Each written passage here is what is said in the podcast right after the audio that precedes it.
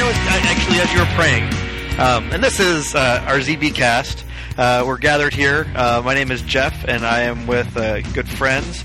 And they're going to introduce themselves. We have sitting next to me, David. and Jon. and And Aaron. and so we're happy to talk to you. And we're to We're start kinda off. sitting in a circle. we are sitting in a circle. I don't want a bit. people to think that we're like sitting in a line, like no, side by not side. no one at all. It's more of an L. That's really. it is in an L shape.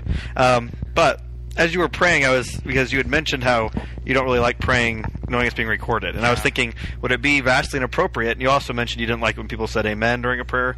I wondered in Uh, myself. I should say I don't mind it. It's just it's it's unusual. It's not something. It's that, unusual for our it's unusual Yes. for our services, It's not wrong, but it's just. and so part of me wondered, would it be, I mean, would it be sacrilegious for me to throw in a little "Amen" just to throw you off since you were already, and then then you pull your little closing right there with your They may not know what you're talking about because that's not going to be included on the podcast. well, we don't know, do we? It might.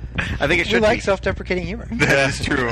So, anyway, we're here to talk about a few things, and we're going to start off um, by talking about uh, just different books or movies or something that's had an influence on us lately. And is there anybody who'd like to begin? Well, first of all, we should make a name for this segment. Okay. We, what, what do we call it? Should we call it uh, picks? What you doing? What's up? What's up? What's been going on? What's up section? Let's keep throwing out ideas. Yeah, something something credible. Something credible. Incredible. Um, our current inspirations, um, All right, let's thought keep provokers. thought provokers. Recommendations. Yeah. Editors picks. ZB picks. All right, ZB picks. that'll work. ZB picks. Everything everything so far is kind of like the ZB theme to it. Mhm. Yep. We're, we're really into the uh, what's that? It's like a marketing scheme where you just Yeah. you overload them with your, your logo and your name. And All right, people be thinking done. ZB and ZB picks. All right, Our our, ZB Z, picks. our ZB picks. and is there somebody who'd like to start off today with uh, their ZB pick? You know, um, not necessarily current, but just an overall pick. Probably the the book that I have read more times in my life than any other is Ender's Game, and that series. There's a number of books that kind of go along with it, um, but I I think I've read Ender's Game probably 15 times. I've I've read it at least every year for the last 10 or 15 years, and and there have been some years I've read it more than that. So What is it that brings you back to Ender's Game? I I don't think I know enough about myself to answer that. It's just a very enjoyable story, Is it? and each time I read it, there are different parts of it that kind of jump out at me and I find intriguing. Who's, who wrote it? Uh, it's by Orson Scott Card, who's a Mormon, um, and there is some Mormon theology in it. It's kind of interesting. He kind of weaves it in. It's a it's a sci-fi book, um, and it's, it's even more pronounced than some of his other other books. Uh, and it's like his the second book in the series, I think, is uh, called Speaker for the Dead. And um, the first time around, I didn't I didn't enjoy it at all. But the second time through, maybe it was because I was older or whatever. But uh, that time when I read it, it I I, it, I found it different and uh, a lot more thought provoking, and I could see a lot more Mormon, uh, Mormon theology in it, and I could understand better where he was coming from in his opinions. Anyway, it's just been an interesting series, and the anyway, I, I that's my top pick right now. Ender's Game. Have you read it? When, when was your last reading? Um, January. January. So you got me onto that book, and I've I actually have read it twice now. How long is it? That's oh, short. It's, short- it's fairly short. Uh, So could you do it in like a week? Oh, oh yeah, I yeah, in two days. two days max. Yeah, well, but you have to understand. For those of you who don't know Aaron, um, Aaron and I share a trait. When we get really into a book, it is a little bit consuming, Uh. and can kind of push out other things that might be considered necessary, like, Like sleep, sleep. and um, unfortunately can influence work habits. Um, A little bit. And so, uh, that, so when we say two days, it's a pretty comprehensive two days. Sounds like it. Um, I Yeah. think we've both probably been known to stay up till two or three in the morning, hooked. If we're really hooked into a book, I, I can stay up till two reading it. Oh yeah, easy. Um, so anyway, I, I enjoy Ender's Game. It's it's a very interesting. It took you a while before you st- got into it, though. I mean, Yeah, yeah. It sat around your house for a while. It did sit around my house for a while. It's one of those things where I, I have I have piles of books I need to read or want to read, but that one it, it took a while. And then once I read it, I've read it twice now. and It's probably only been two years. I like it. It's a nice vacation book because it's small. You can take it with you, and it's just easy to get sucked into the story. But who else has a, a ZB pick? My pick. Uh, a couple months ago, I uh, I had gotten an audiobook from Audible.com of the Seven Habits of Highly Effective People, and I've only made it about halfway through, but it's it's a really good book. Um, have any of you guys read it? Oh yeah. No. Uh, now, it, it's uh, it's uh, I guess it would be kind of categorized as a self-help book, but what is good about it, as with most self-help books or, or anything that that strips away complex problems and just looks at what's fundamentally right or wrong, is it reinforces what you know or what you what you think because you you know you can read it and say, well, yeah, I do that anyway, but it helps put in your mind. There's another reason why I think that way. Uh, and to share a little bit about it, one of the the first part is it, it's based around um, approaching uh, things with the end in mind. So you look at wh- what's the real goal here. So you know if you're in an argument, if it's a problem you're trying to tackle, instead of focusing on the short game of it, what's what is it you're really trying to accomplish? Um, that's been really good. And then the other part has been about, uh, and I'm going to mess this up, but I, I, I think it was something that was uh, true independence is really interdependence or something like that. Does that sound right to you? Um, yeah, inter, inter, independence to interdependence. Right. Uh, and, and he he gives uh, some pretty good examples about it. But it's uh, it's written by Stephen Covey. He has uh, he has several books out, which I, I haven't gotten into, uh, but uh, I've I've heard really good things about him, and that is my pick. You feel like you've become more effective since you've read it? Highly least half- effective. halfway, highly Highly. more effective since you're halfway done. Oh no, no, highly effective. I don't think he ever espoused the notion that everybody who has these habits is highly effective. It's just that these are seven habits of people who are highly effective. yeah. Okay. I don't know. It's just my little spin on that. Hmm. I, it is a good book. Uh, my pick, and I, I'm horrible at remembering authors' names, and so I'm going to know the title of this book. Um, and, and David's going to do a little looking. Uh, the name of this book is Greater Than Yourself, and um, the premise is it's it's like in a leadership class or a leadership type of book, and it's uh, Steve Farber is the author, and um, what Greater Than Yourself talks about is um, it's kind of like um, how it's a it's a pattern for mentorship where you look in your life and you uh, and you look around at the people you know and you think of ways that you could help somebody else. And so um, it could be a coworker it could be an employee it could be an employer. Uh, you could really take anybody on as your project and you're not trying to transform their whole life but uh, say you had a skill um, for in- for instance, and that that one skill that you had was something that you know somebody who needs a little polishing on that. So, say for instance, say for instance, communication. Um, just as simple as something like, say you felt like you're a pretty good communicator when it came to email messages, which in today's workplace is a pretty important skill to have, and you felt like somebody you knew or worked with um, was pretty poor communicating through email. Your your project might just be helping them helping them be better than they were at just communicating via email, or it could be something more comprehensive where you're trying to change a bigger chunk of their life. Um, the book was so addicting that I actually read the entire book um, while sitting at a Royals game, and it was quick. It was quick enough read that I read it during the game, and I still followed the game.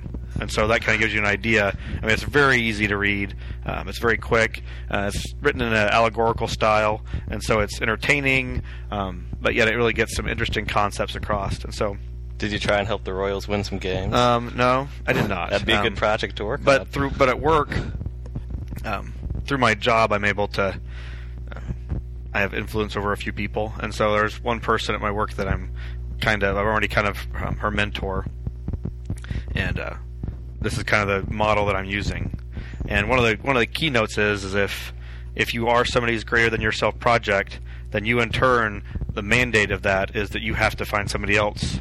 And so there's a mandated um, paying it forward. You have to you have to you have to give you have to give it away to somebody else rather than just taking. And so um, uh, it's just interesting. So it might be said that uh, truly great leaders in life become so uh, because they cause others to be greater than themselves. Um, yes, and there's um, the also part of that is the fact that the only way that you truly become great is by giving it away, and it's it's a lot about leaving a legacy. And um, at my work, we've talked a lot. We talked a lot about uh, this summer in preparation for the school year, the idea that um, we we wanted to be um, not just important but uh, influential and um, That, that was a quote from the author. I wasn't trying to Yeah. plagiarize there. I know. It's a good quote, though. It is a good quote, and I, and I would suggest. I mean, I, That's a sample. it's a sample I- from the book. I, I would. I, I really think that all. I, I, I think all pastors should read it. I think all. I think it's a it's a good concept for for all ministers to read, and so I just um, got it from my Kindle. yeah, it's Oh, it- my iPhone. it's it, it's really good. It's it's just a great book. Greater so- Than Yourself. Greater than yourself By by Steve Farber. by Steve Farber. So I would suggest this yellow book has a greater than symbol, a mathematical symbol on it, and so it's a easy easy read. So there's my suggestion.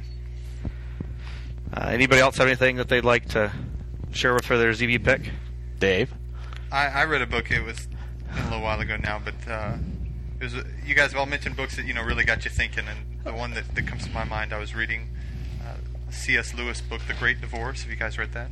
I have not. It's uh, it's it's his take or his his perception of life after death, told in a, a fantasy style story. It follows kind of one individual's journey after leaving this world into what he calls the the gray town, and then up into up into heaven. And the gray town uh, would would be kind of to us would be the prison house, and uh, is really really interesting to get the perceptions of a great thinker like C.S. Lewis that that doesn't necessarily have the advantages of of, of understanding and knowing of the restored gospel, but this understanding that heaven and hell might not just be these eternal, gigantic gymnasium rooms that I think some Christians uh, have them in their mind, and, and and how people could could be in the gray town and, and not desire to move up into heaven, and, and it just he, he really does I think a good job of exploring the different human emotions and different uh, uh, human approaches to to situations that we encounter and it's it's really a, a good book to, to get you thinking, even though if it, it might not be exactly along the lines of what we believe as far as uh, the life after death, but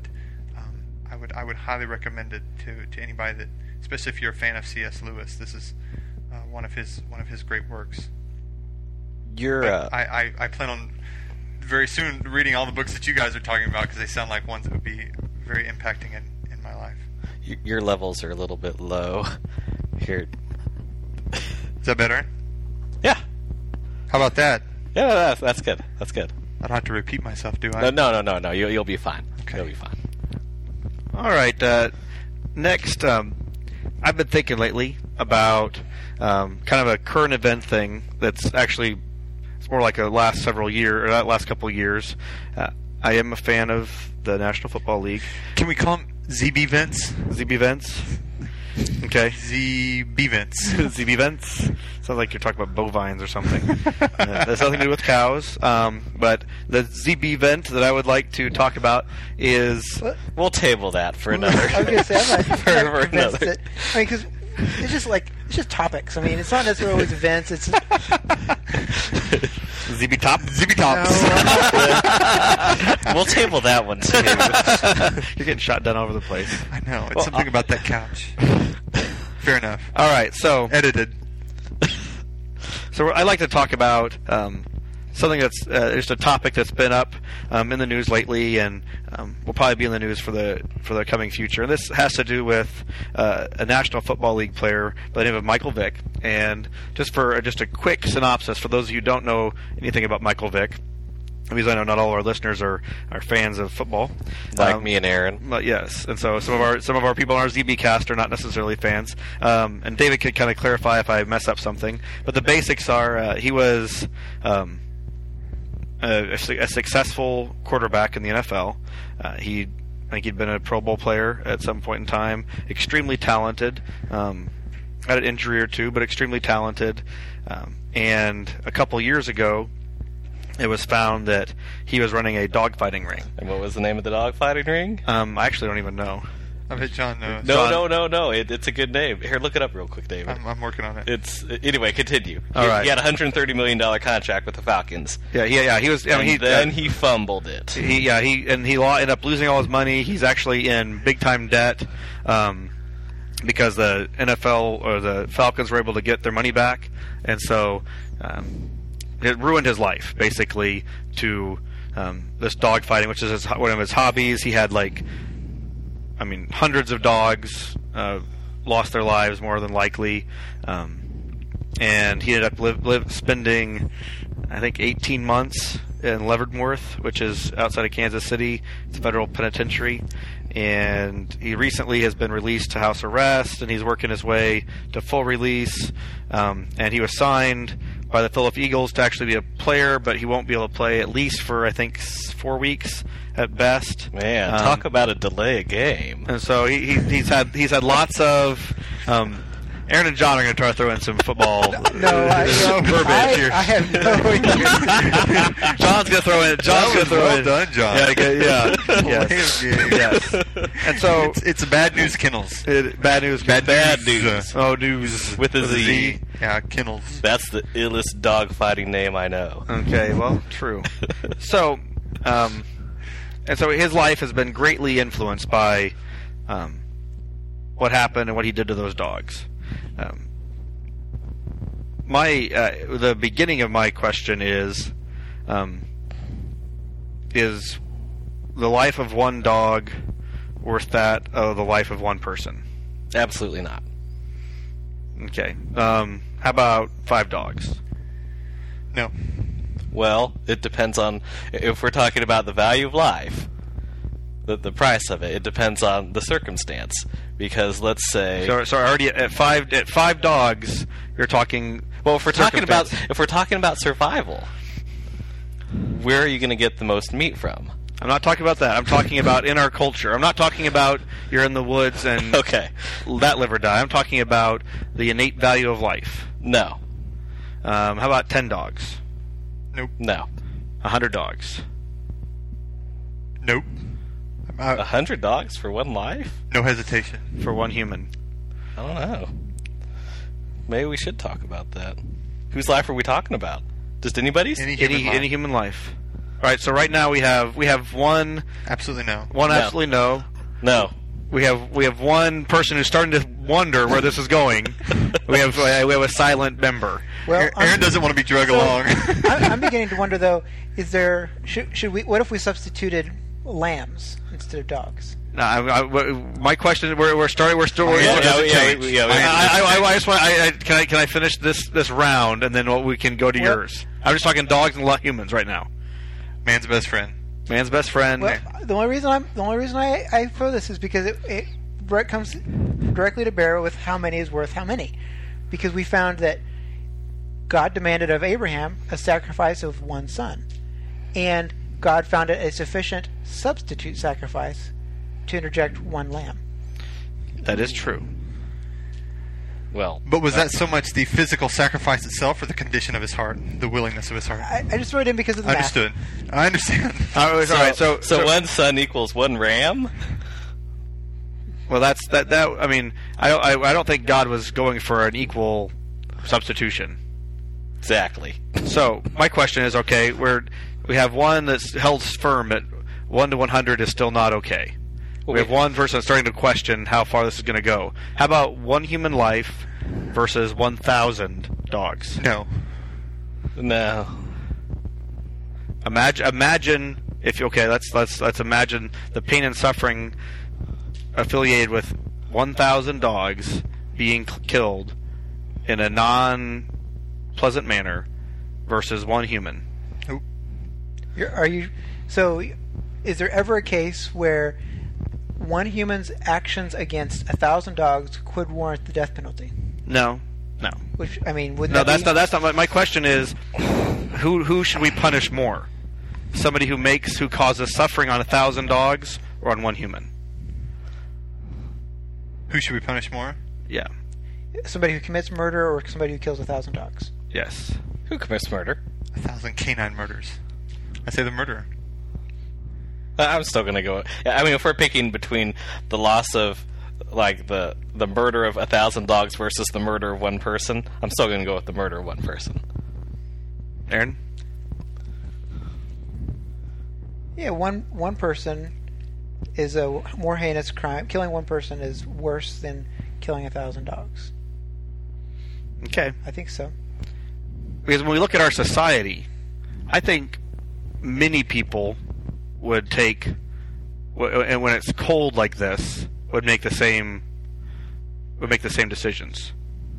How about, um, how about when we deal with um, spousal abuse? What's worse, um, beating, um, extremely harming your wife or a woman? or anybody that's that has that you have influence over, or a child, or say the murder of a dog or the killing of a dog. So we're comparing what's his name, Chris Brown, to Possibly, possibly. to uh, Michael Vick. to Michael Vick. What what's worse? I would say that what Chris Brown did is worse. So now, you're, now we're trying to quantify beating versus killing a dog. Well, I I mean, so well, we're not killing the yeah. wife. We're not killing Human the wife. abuse, yeah. Human human abuse. Human abuse.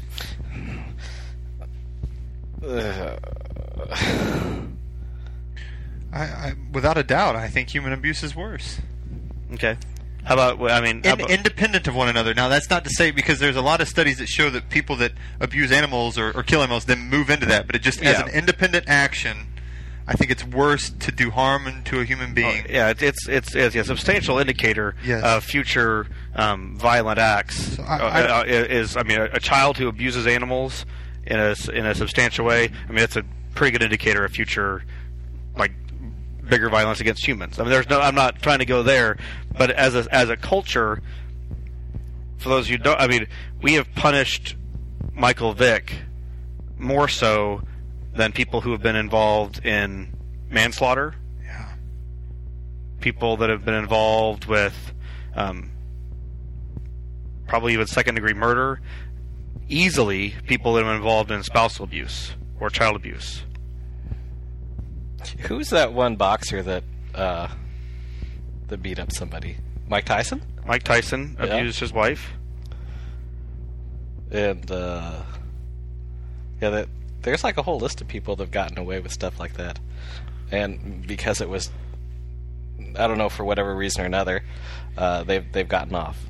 Well, with greater visibility comes greater public reaction, either favorable or or unfavorable. Well, there's NFL players who have been responsible for vehicular manslaughter, for instance, because they were drunk and they were driving, and their actions directly led to the death of a person, who have had less punishment than Michael Vick. I, I agree, but I, I guess what I'm saying is with if you are well beloved as a public fixture, uh, figure, uh, you either are let off or more greatly punished. And I guess I, you could you could look at Clinton and his scandal.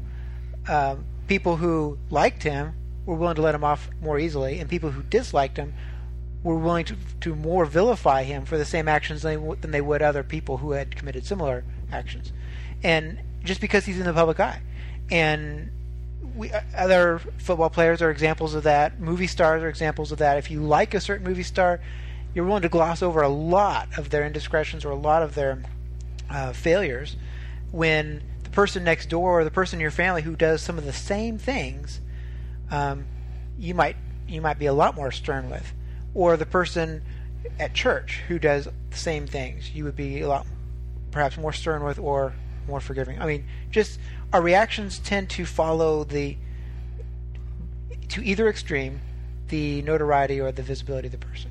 I completely agree, and I think that, like you said, the status of the accused has a lot to do with it. But I think the other, the other half of that is the status of the victim, and because there are a lot of people that that are are, are killed and the in the the the uh, assailant is adequately punished in whatever way that might be. But the ones often that you read about in the news that are not adequately punished is because there's nobody there to champion the cause of the person who was victimized, whether it be a small child that was neglected and thrown at a dumpster, whether it was a homeless person that, that nobody was there to care about. But but what we find in the Michael Vick case is you have the Humane Society, you have PETA, you have you have so many people that are out looking out for the, the rights and the and the the uh, the lives of these dogs and care about them so deeply that they're willing to pursue this to the extent that they had what they felt justice was was done. Well, but I would say this has become a platform for them because he's in the public eye. A number of other people might have committed the same number of uh, killed the same number of dogs and maybe just as Agreed. inhumanely, but because they aren't well known, PETA might go after them, but they aren't in the news, they aren't destroyed Right. in the way Michael Vick is because he's in the public eye. But but what's a shame is those people whose whose lives are taken from them unfairly, but there's nobody there that's willing to invest their time, invest their energy, give them the media coverage that they deserve in order for justice to be done in their case. So we're just looking at another level of uh, utilitarianism, where where where is the person going to get the most bang for their buck? Basically, It is. I, in other words, back to what Aaron is saying, I if I defend some backwoods dogfight, I won't get nearly as much publicity defending them as I would this bigger case, or any number of crimes. Or prosecuting. I mean, conversely, prosecuting is the same. And, it's not always an easy decision for prosecutors as well because you know they only have so much time and so many resources, and they have to prosecute the cases that, that they feel are most important or that they're told to prosecute. And so, you know, there's there's an issue there as well of, of what cases get prosecuted to what level. That's True, but especially in court, if you if you prosecute you prosecute one case that looks like it might be easier to win, you might set up a precedent then that could have a far more reaching uh, effect than it. You know, if you went after somebody else who you might not be able to convict, uh, so you, you choose your you choose your battles because of the net the end result. Perhaps. they they go for the low hanging fruit. But anyway, so so where are we going with this? You haven't weighed in on the subject yet. Where where do you stand on it? Well, um, to follow up, um, another NFL player, Donté Stallworth, um, over, I think it was last last spring sometime, Yeah. March 14th, um, actually, uh, was drunk and struck and killed a 15 year, 59 year old man in Miami. Um, he was recently suspended for one year, uh, after which it's widely expected that he'll be able to resume his playing career. He was sentenced to only 30 days 30 days in jail, while Michael Vick, while what he did was awful and terrible, was and when you com- when you compare the the punishments associated with both of them and their acts, I mean they're not even comparable. Mhm. Um, over a year in federal penitentiary versus 30 days in jail. I mean, there's there's no comparison between those two things. Um, Even if you argued that one was premeditated and the other was not, there's still a disparity there that I don't think matches up. right. yeah, I mean, there was, I mean, a man a man lost his life Yeah. because of a pattern of reckless behavior on Donté Stallworth's behalf. But yet, there's nobody standing up shouting about Donté Stallworth when he when he'll start back up. There'll probably be very little happen. is there I mean, you started off with kind of the question i mean there's there's no doubt that there's an ine- inequality in our reactions and that inequality is uh, perhaps to our own shame that we aren't consistent in our outlook on life uh, when we sit down and think about it logically maybe we can come to the to a conclusion that we intellectually assent to but our behavior doesn't certainly follow it. But and maybe this isn't uh, this is the direction that my mind goes with this though is that is there any number of let's say dogs cows birds that will ever equal the one human life? No. and so the, I, I mean that's not a question that's easily answered for me because god did create them and he ascribes value to them and he is not pleased I mean, if we were to wipe out an entire species, would that That's, that, equal that's what I was just thinking. I mean. I mean, say, say you were to have somebody who, I mean, one person lose their life, or the last breeding pair of some species to die. yeah, I mean, because one, I mean, we were all pretty conv- we were all pretty firm, easily up to one to one hundred. Now we're just talking one to two. I'm I'm still good with the human life. Okay, the question. How about if we re- redefine the question yet again, kind of almost, I mean, jumping from where Aaron said, but let's say um, we wiped out all the, let's say, cows, chickens, and pigs in the world. No, well, that though that might sound comical, but how many people would lose their life if we wiped out all three of those species? Well, that's kind of a tangent that. It's a I mean- tangent, I mean, we're do- still we're still talking about well, life to life. Well, then what if I throw in another tangent? What if that human life is on their deathbed anyway? What if they're in the midst of a heart attack and you have to make that split decision? Do I save life. that guy, or or do I do I just let him go? Save all the chickens. Do I say? Do I? I mean, he's on his way out anyway, or or someone that that I'm not talking about saving life. I'm talking about killing. Which I think I think there's a difference between the decision to save life versus the decision to cost a life. Yeah, if you if if you had to make a choice, if you you were faced with my action is going to cause maybe I'm not going to kill, but my action was going to cause the death of this person or the death of this X number of things, animals, be it or the last breeding pair of a species or whatever. Is there ever a point at which X number of something is worth more than one life? I still say no. I, I, I don't think that there's any way that I could personally put a put a value on human life in, in terms of the, the lives of, of animals. Is that it, it, and coming coming into this, I I, I mean I, I I'm I'm with you 100, percent but part of me just as we have this discussion is beginning to ponder the the influence of um, humanism in our way of thought, in the idea that I mean because when God created I mean He gr- created all life, and so um, But he created man in his image, yes He did. and, and he came to earth and died for mankind. Well, there's another despair, disparate substitution. One Son of God was worth billions of people, and so God was willing to sacrifice one for several billion For the purpose that they would return into his presence. and in order to save them. Sure. and in the scope of eternity, he didn't lose Jesus either. No. So I don't know that that's a but fair that's that's a fair that's a comparison. perspective that we lose sight of, and that is that death here is not the end. No. It's not really a loss of a life. But I, I think that the Christian Perhaps. perspective has to be. well, we can just wrap a- this up then now. there you go, Jeff. it's, it's a wash. There, there is a sanctity to the innocence of human to to innocent human life that, that I don't. Is there really any innocent human life beyond the age of eight? I, You're yeah, I mean, you just threw out a term there. I had to call you on. I I'm sorry. and whether or not it's innocent, if there's if there's a chance that they might be lost or they might be saved later in life, and your choice now is going to irrevocably affect that that ability. I, I use the term innocent against the laws of mankind. Uh, and, and I was trying to avoid getting into the issue of, of capital punishment and whether or not that was justifiable in this case. But I appreciate you both bringing that into discussion. yeah, But- King, King Laban says hi. so there. He lost his life for some books. Yeah. Yeah, that's an interesting little tangent there. Oh, sure. I mean, how, granted they were brass, Yeah. Yeah, we, we have not been we have not been discussing the value of life versus precious metals. I, I would I would enjoy hearing what our listeners think on this topic. Yeah. And so we'd love to hear your thoughts on the value of human life and how it relates to anything from the bla- brass plates to a thousand cows or a few hundred chickens.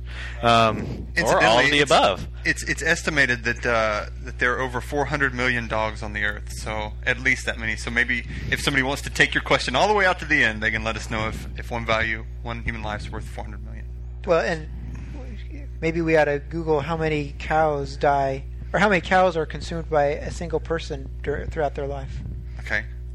The average American eats about 64 pounds of beef per year, and uh, when you take the average weight of a feed calf that's sold to market, it, it comes out to the average American eating one tenth of a cow per year. And at 400 million U.S. citizens, that's about 40 million cows each year that are consumed in the United States alone.